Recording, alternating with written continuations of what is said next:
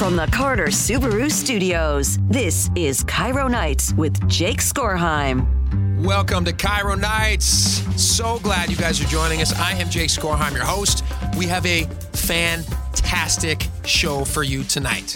I'm not kidding when I tell you, we have such an abundance of riches, of audio, and things to laugh at, and interesting stories political, non political, uh, historical, musical. We've got great guests, the whole show, everything just stellar. So stick around for the entire show. I beg of you, you're going to enjoy it. And if you don't have time to stick around for the full show, you can always catch it on the podcast. We put everything up on the podcast as soon as the show ends. We deliver it to you in crystal clear HD. You're going to love it, I promise. Uh, download the podcast, KIRO Nights with Jake Skorheim, wherever you get your podcast. That's where you can get it. And uh, it's great. I promise you. All right. So I have a lot of stuff to talk about. So I'm just going to jump right in. I'm just going to get right to it. But before we get to it on this rainy Wednesday evening, before we get to it, of course, I have to play this trivia clip, which is something that everybody really loves. If you think you know what the answer is, you can try to hit us up on the Muckleshoot Casino Resort text line at 888 973 5476. That's 888 973 5476. Or if you have a uh, phone that shows you what those numbers mean, it's 973, which is our call letters, or numbers, call numbers, and then KIRO, which is our call letters. 5476 spells KIRO. Did you guys know that? It's just a little fun trivia. I wasn't sure if you were aware of that. All right, we play these trivia clips. Uh, it's from movies that I love that just live in my head because I just love them so much that I can recite word for word, line for line. I'm not going to tell you what it is until the start of the next hour. You can guess on the text line, and we'll try to get to you if we can. We get a lot of text messages these days, so we can't respond to every single one of them. But uh, I will tell you at the start of the next hour, at the top of the news roundup, what the answer is. But for now, here's the que- here's the trivia. Good luck. The traffic is approaching head on, ultra bright, and really moving. And right by us, right now. That, that was really close. Aries 31 is out of 340 on the traffic path. Ask them if they want to report officially. EWA 517, do you want to report a UFO? Over. EWA 517, do you want to report a UFO? Over. Negative. We don't want to report. Aries 31, do you wish to report a UFO? Over.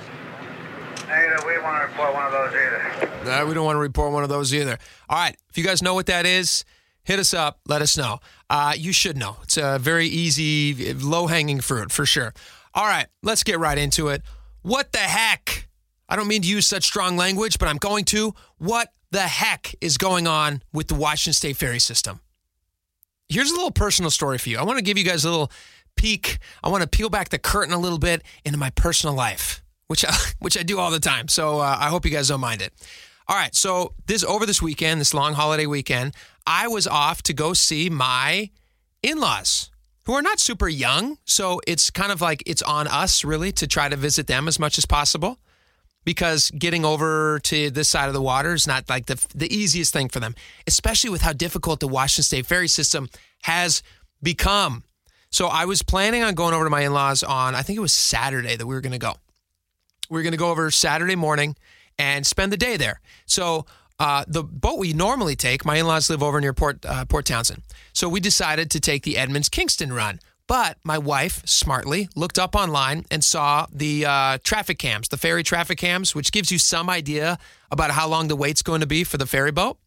And so she sees that it's backed up all the way up the hill, super far back, which is not super common this time of year.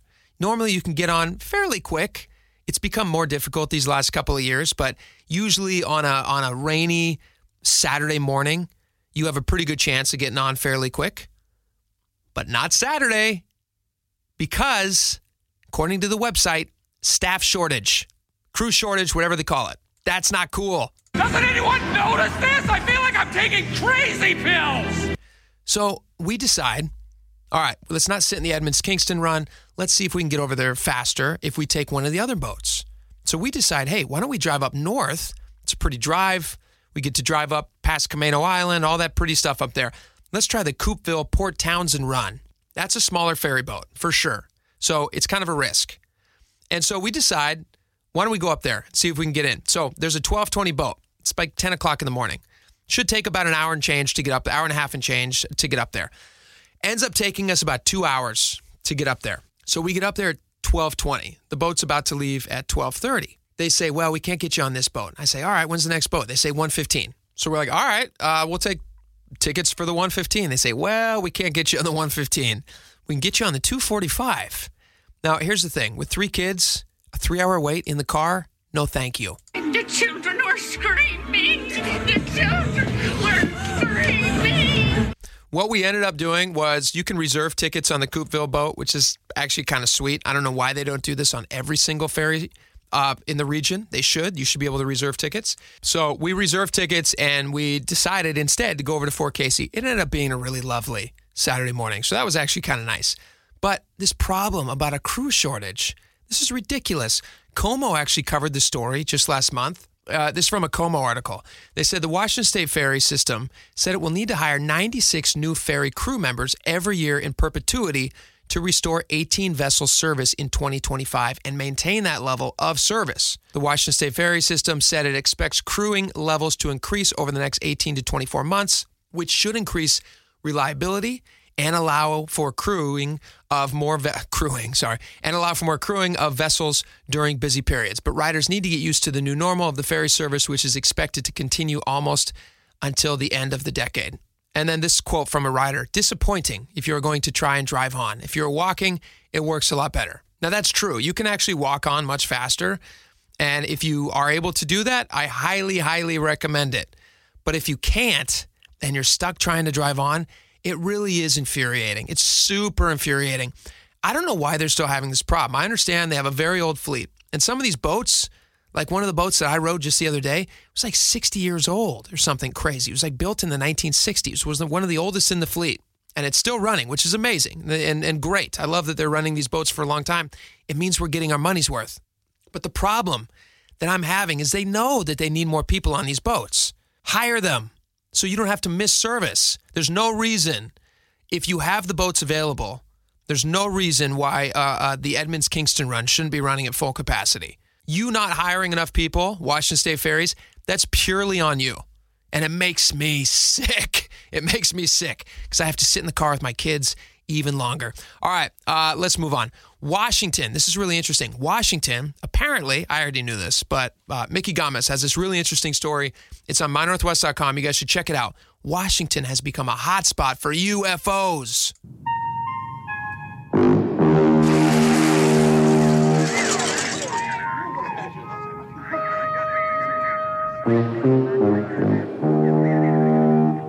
This is, of course, a very famous scene from a great movie. I'm not going to say what movie this is from because this is actually also related to the trivia question we talked about just a couple minutes ago. Uh, but Washington, listen to this in the article. Unidentified flying objects, or UFOs, if you guys aren't aware, have been a topic of fascination and intrigue for decades. According to a report by Axios, Seattle has become a hotspot for UFO sightings with 86.5 sightings per 100,000 residents. Uh, annually between 2000 and 2023, this figure significantly surpasses the national average of 34.3 sightings. Listen to this. But that doesn't make us the top spot for UFO sightings. The biggest hotspot, no surprise, is down by Area 51, says the National UFO Reporting Center spokesperson, Christian Stepien, who said, We think mainly because many people actually go down there to look for UFOs. Now, I don't know how you guys feel about UFOs. I'm really fascinated by them. I don't know that I totally believe in UFOs. I believe people see things. I don't know why people see things. I don't know why they have such crazy stories. But there is a part of me that likes to believe these unbelievable stories. There's just something fun about it. It's like this, uh, you know, that that childhood wonder or something that I still have deep inside my heart. That I like to believe that these stories can can be uh, can be true and real. I also love movies like the one referenced above, which I love so much.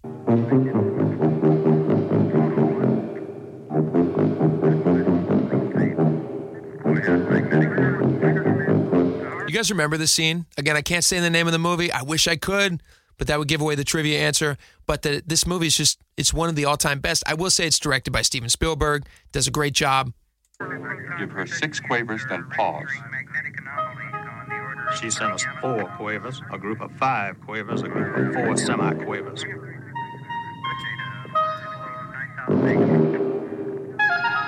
Didn't those guys all sound like Jimmy Carter? Um, anyway, so uh, Washington is a m- big area for UFO sightings. And we're going to talk to Micki Gamez about this in just a little bit. So stay tuned to that.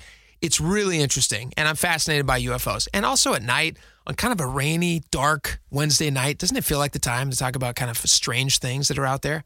All right. This next story, I was so excited when I saw this. I was so excited to share the story with you guys. We see all sorts of news all the time on the internets, everywhere.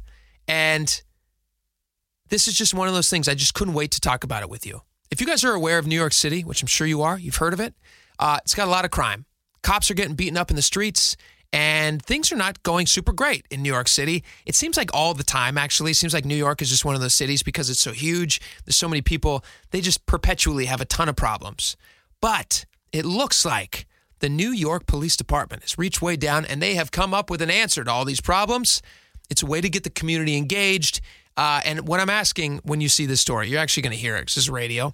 Uh, when you hear the story, if anybody from the SPD, anyone from the Seattle Police Department is listening, please, please do this just so we can talk about it. New York City, the New York Police Department has started a dance troupe.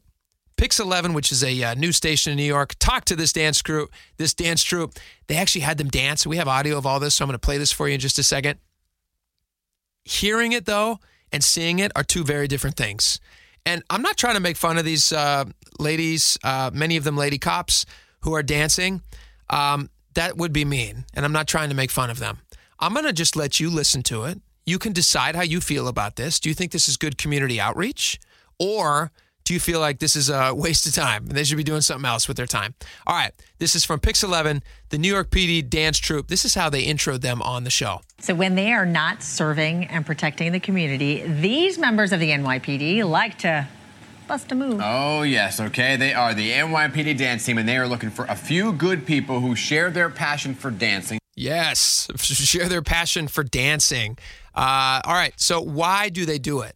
And where are they dancing? So why and where are they dancing? So the goal of the team is to make sure that we have some. This is the uh, the dance troupe leader. An, a space. Also, just to give you some visuals, if you don't have a chance to look this up, just Google New York PD dance troupe, NYPD dance troupe. These ladies are all dressed as. Uh, do you guys remember? Um, I'm trying to think what would be a good like, or like just like think of your average uh, uh, dance team on like a you know like a hip hop dance team, or or on the sidelines of an NBA. Uh, any NBA team has dancers, and they just look like you're t- you know they're just dancers, but they're all NYPD dancers, which is uh, odd. To do the like have a mental release our mental you know Yeah, the stress, our mental yeah. issues because you know we have a lot of things we see on the job from any kind of robbery or any kind of you know just any kind of crime so we have to have a space to decompress and just have a space to relax and have fun Wow. And you also do a little bit of community service, right? Yes, reach out? absolutely. So we do like going into the community, especially going to the schools to make sure that the kids have a place to exercise. So we do a lot of little intensive with the kids and do that. We also go to parades and galas. Parades and galas, and they just love to dance. And dance. Oh man, you got moves better than Winky. I think. Moves better than Winky. All right, so then Pix 11, which is again New York uh, uh, news station, they have these uh, NYPD dance troupe members dance for them, and they dance to uh, for a long time. It's a long time, if I'm being completely honest. And again, I'm not making fun. If it helps these cops do their job better, then how can you not be supportive of something like this? That would make you a monster if you didn't support something like this. Although the internet is not supporting this, like super, super. Most people are saying that they wish that New York would focus on other things, but they are focusing on a dance troupe, it seems. Um, so this is them dancing. I'm going to play just a little slice of this. I can't play too long because one, we are an audio medium, so you can't actually see them dancing.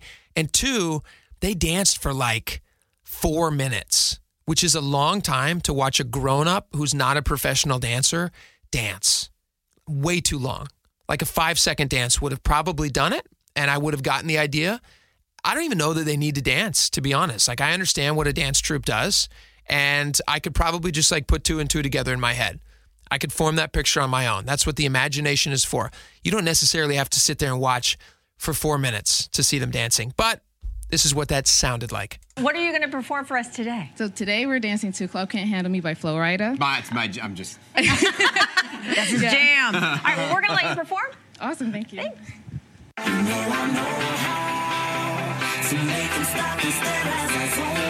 All right, now they're dancing, they're doing things, you know, they're putting their hands together, they're they're all wearing knee pads and shaking their legs and well, they're dancing. Exactly what it sounds like. They're just dancing.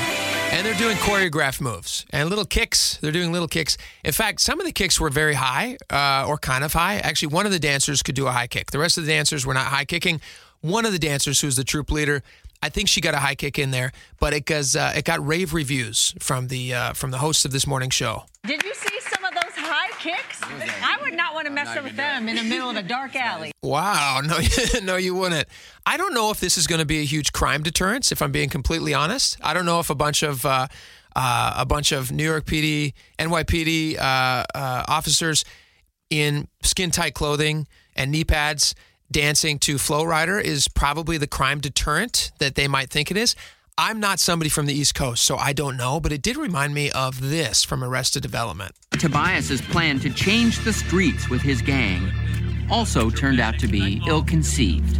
Hey, Fazellas. Looks like you guys are up to no good. Well, this gang used to be like that two, three, four. So you think you're tough? Well, we hate rapping. But don't bust a cap in, because here's what's happening. We're breaking out some old fashioned tapping. Hey, look at Chris, there's a new gang in town. Oh, I've been shot! Miscalculated!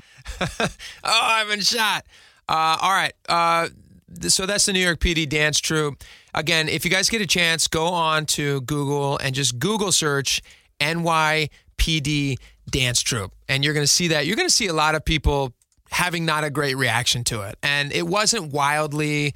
I don't know if I would say that it's uh, wildly unsuccessful. Clearly, they're they're making waves, and a lot of people are talking about it. I don't know if uh, if people in New York are loving this. If I'm being completely honest, but again, if they did this in Seattle, I think it kind of fits Seattle, and I think Seattle SPD should have a dance troupe for sure. I think this would be great. Uh, I actually think seeing an SPD dance troupe like walking down the street, snapping, right, like the Jets. Uh, I think they could do a good job deterring crime. If that would be the point of it in Seattle, I, maybe maybe Seattle wouldn't care about deterring crime. They don't seem to care about deterring too much crime right now. But maybe a dance troupe could get out there and uh, uh, make a positive impact on the community, and then magically people would just stop doing crime and stop doing drugs and would stop. Uh, uh, stealing cars, that's another big thing. Like maybe at a at one of these uh, Kia Boys uh, car thieving incidents, you just send the dance troupe out there, right?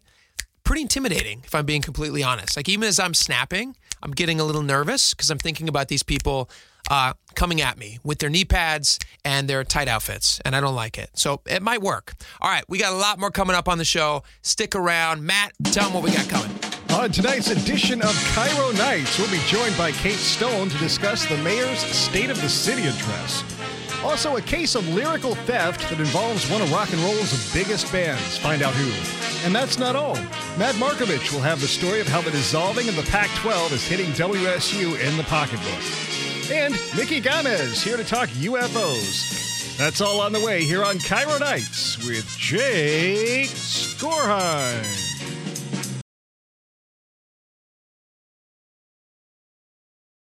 You're listening to KIRO Nights with Jake Skorheim.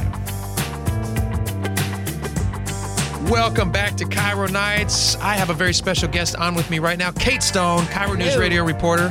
Welcome to the show. Thank you. All right, so Kate, we are going to talk about. You have an article up on mynorthwest.com. People I can do. check it out. Yes. It's about the state of Seattle, which Yes. we talk about a lot on the Mhm. news station. But Mhm. anybody who's ever visited downtown recently, um, you might have a strong opinion about what Seattle looks like. Right. Well, you might have a strong opinion about what it looks like, but you might also remember what it looked like two years ago. And maybe you think it looks better, maybe you think it looks worse. But this is the second year of Seattle Mayor Bruce Harrell's term.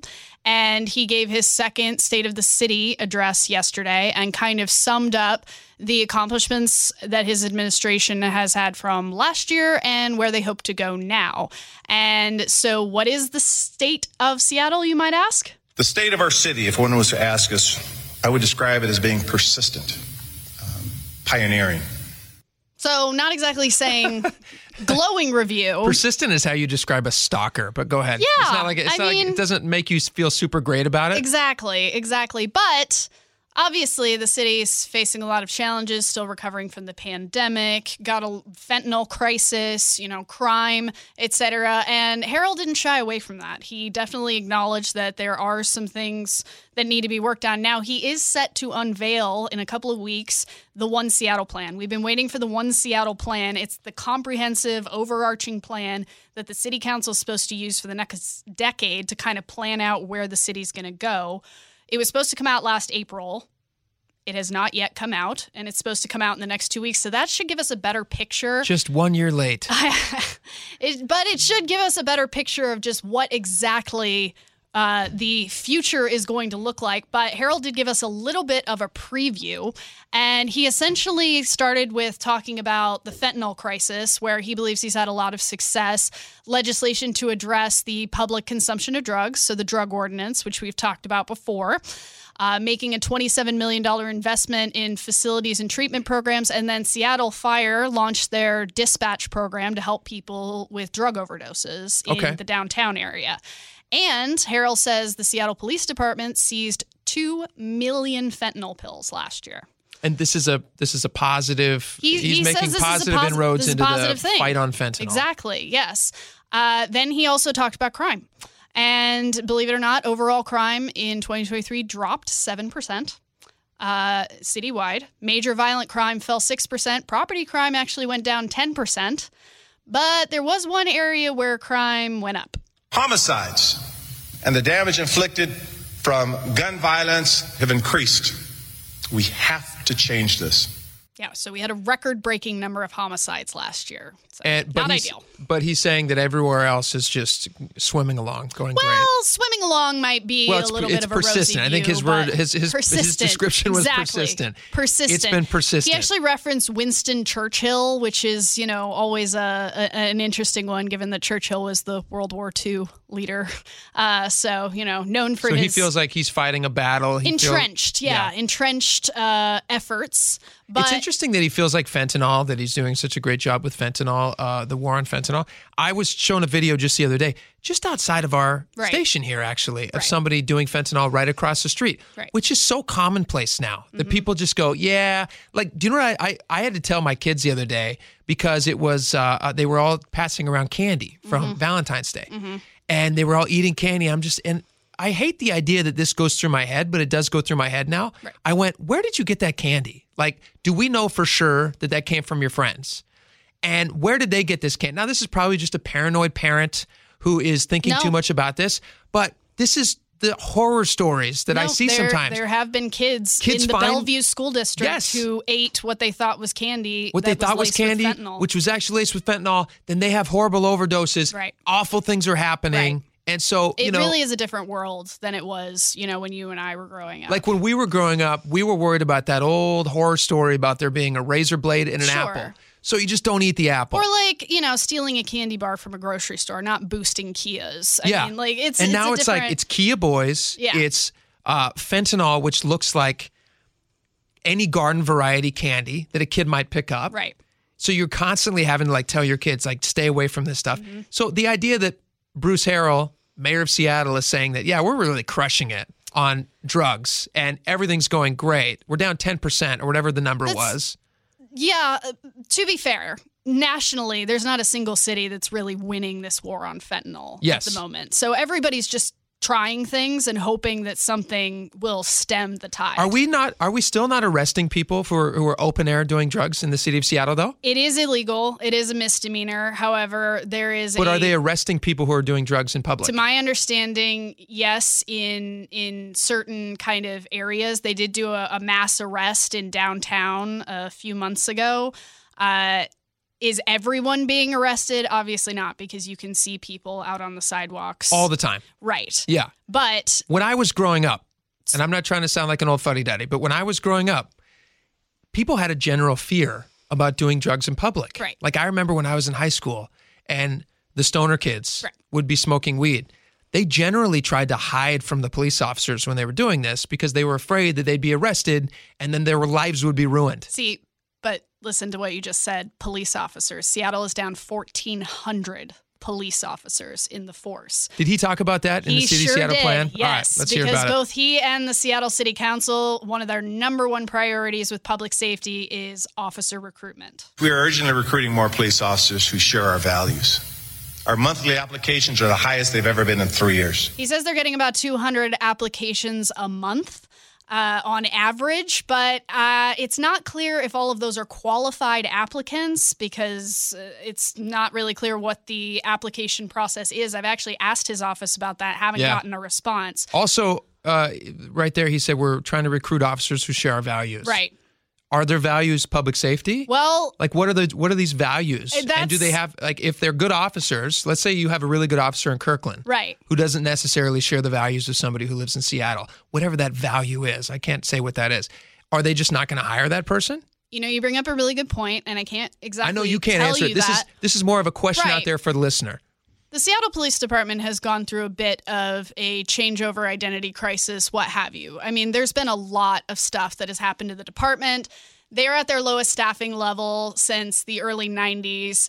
Now there was the defund the police movement. They lost hundreds of officers. That's why they're down all these that. officers, That's yeah. partially why, but they also had the federal rulings over use of excessive force during the Black Lives Matter protests and the fallout It's- from defund the police, as we mentioned. It's all it's all baked it's all baked into the same thing. There's I- also multiple lawsuits alleging from both men and women alleging racism and sexism within the department. There's essentially just just a culture problem that that the higher ups, Chief Diaz has said they are trying to rectify. Here's here's the reason that I have heard from friends of mine who were former police officers, and I have I don't even know why. I just have a lot of friends right now who used to be cops recently, like in the last two years, and have mm-hmm. no longer have no longer are cops. Mm-hmm.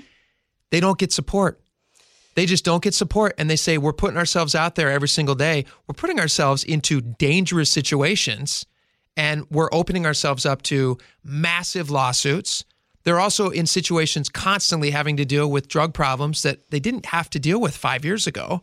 And that's all they do now is just respond to drug problems. There's certainly some arguments on both sides, but the new city council has actually come out and said, uh, Council President Sarah Nelson has said, we're going to let police police. Good. The last city council was uh, a lot more into oversight, and this city council has said we want to give Seattle police all the resources they need to build the department back up because they believe that that is the answer to a lot of the challenges facing the city. The last thing is that Mayor Harrell mentioned is the serious looming money problem. We are starting next year projected to have an average of between 230 and 250 million dollars in shortfall. And Mayor Harrell did say during this address, no new taxes. So new taxes not Great. happening. Good. Bad news is that means spending cuts. And that means some programs are going to get cut. The problem is we don't know which ones. It seems pretty clear that public safety is not going to be on that list because they are so supportive of the police department. But there's a lot of other programs that could get hit. And at this point, it's kind of an unknown what exactly those will be. Yeah. The mayor says they're going to analyze it, but a lot of the things that people may not even realize they rely on could be in jeopardy if it if it seems like those programs are not serving the public. But things like the dual dispatch program that just launched, where they send social workers out with police, if that's not generating results, that's one of them that Good. could be on the line. Good. Cut it. If it's not generating results, exactly like you said, if it's not working, then let's not spend money on it. But what about City like governments, beaches? city governments are so bloated, so bloated. If they're down 250 million dollars, it's because they're spending too much. I have a financial plan that I have to live within. I have to live within my means. I know how much money I'm bringing in every single month, and if I spend more than that, I'm in trouble. The city should have to do the same thing. Kate Stone, thank you so much for coming on. Thank you. All right, we got a lot more coming up. Stick around. We're going to be right back here on KIRO Nights.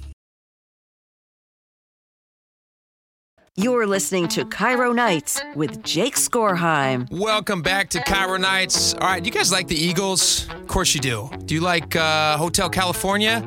Of course you do.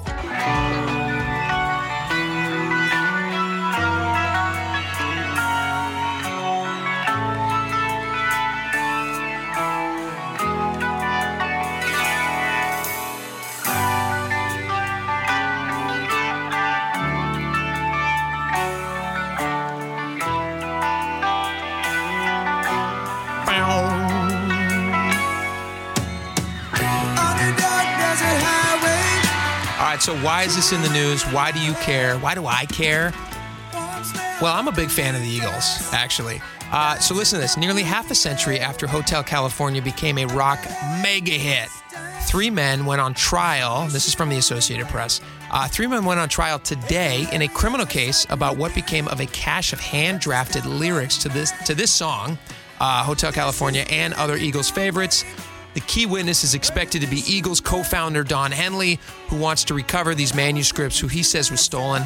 Uh, the defendants are some collect, they're in the collectibles world basically, and they have these documents. Don Henley claims that they are ill-gotten. They claim that they are not or didn't know where they came from. So we're going to see how this court case plays out. Really, the whole point of this, though, was just so I could play this fantastic song.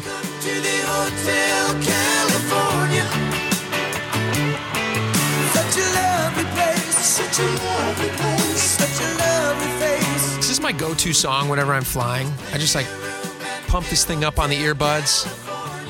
I slam two Heineken because I'm not a great flyer. I just like cruise out, listen to the Eagles. What I also love about this song, just another excuse just to play this, the dueling guitar part of the song. This is pretty great music. But you can never leave. This is Joe Walsh and Don Felder. So Don Felder gave an interview to iHeartRadio, and I was just reading this and I found this fascinating. Um, he says uh, he's a former former Eagles guitarist. He says he came up with this chord progression while strumming a 12-string guitar on the couch at his Malibu beach house in 1976. This song became a massive hit in 1977. So uh, this is just before uh, the song became a giant, massive hit. Obviously, because we're telling you a story about him writing it. So he rushed to his room and he recorded this quick, really raw demo. So he says, at the end of the demo, I made up what I thought would be a part that I would play and something that Joe would play. He says in the interview, uh, he says that he indicated that he recorded the lead simply as guides with the expectation that he and Joe Walsh would just iron out the rest when they got into the studio. But when the two guitarists began working on new parts, when they were in Mi- Miami actually recording this, Don Henley just said, No, I just love it too much. Like whatever Don did earlier, do that note for note. The problem was that this demo he had was in his house back in Malibu. They were in Miami. So here's how they fixed that problem. Felder says, We were sitting in Miami in the recording studio doing those guitars. I had left my original cassette in my studio in Los Angeles in Malibu. So I had to call my housekeeper, had her go find the cassette, put it in a blaster, play it over the phone so that we could then record it in the studio in Miami. This is back in the 1970s, so like well before they could have just like emailed it over. Then, this is Felder, he says, then I had to sit down and learn what I had just made up, note for note, from the hip, because Don wanted it to sound just like the demo. And then he says, I would say that over half of that solo on the end came off of my original demo, which is actually really phenomenal when you think about him just like plucking away, just coming up with something really fast. But it ended up being one of the best, uh, you know, dueling guitars in musical history. And I wish I knew better words to describe it, but it just is. All right, we got a lot more coming up on the show. Stick around. We're going to be right back here on KIRO Nights.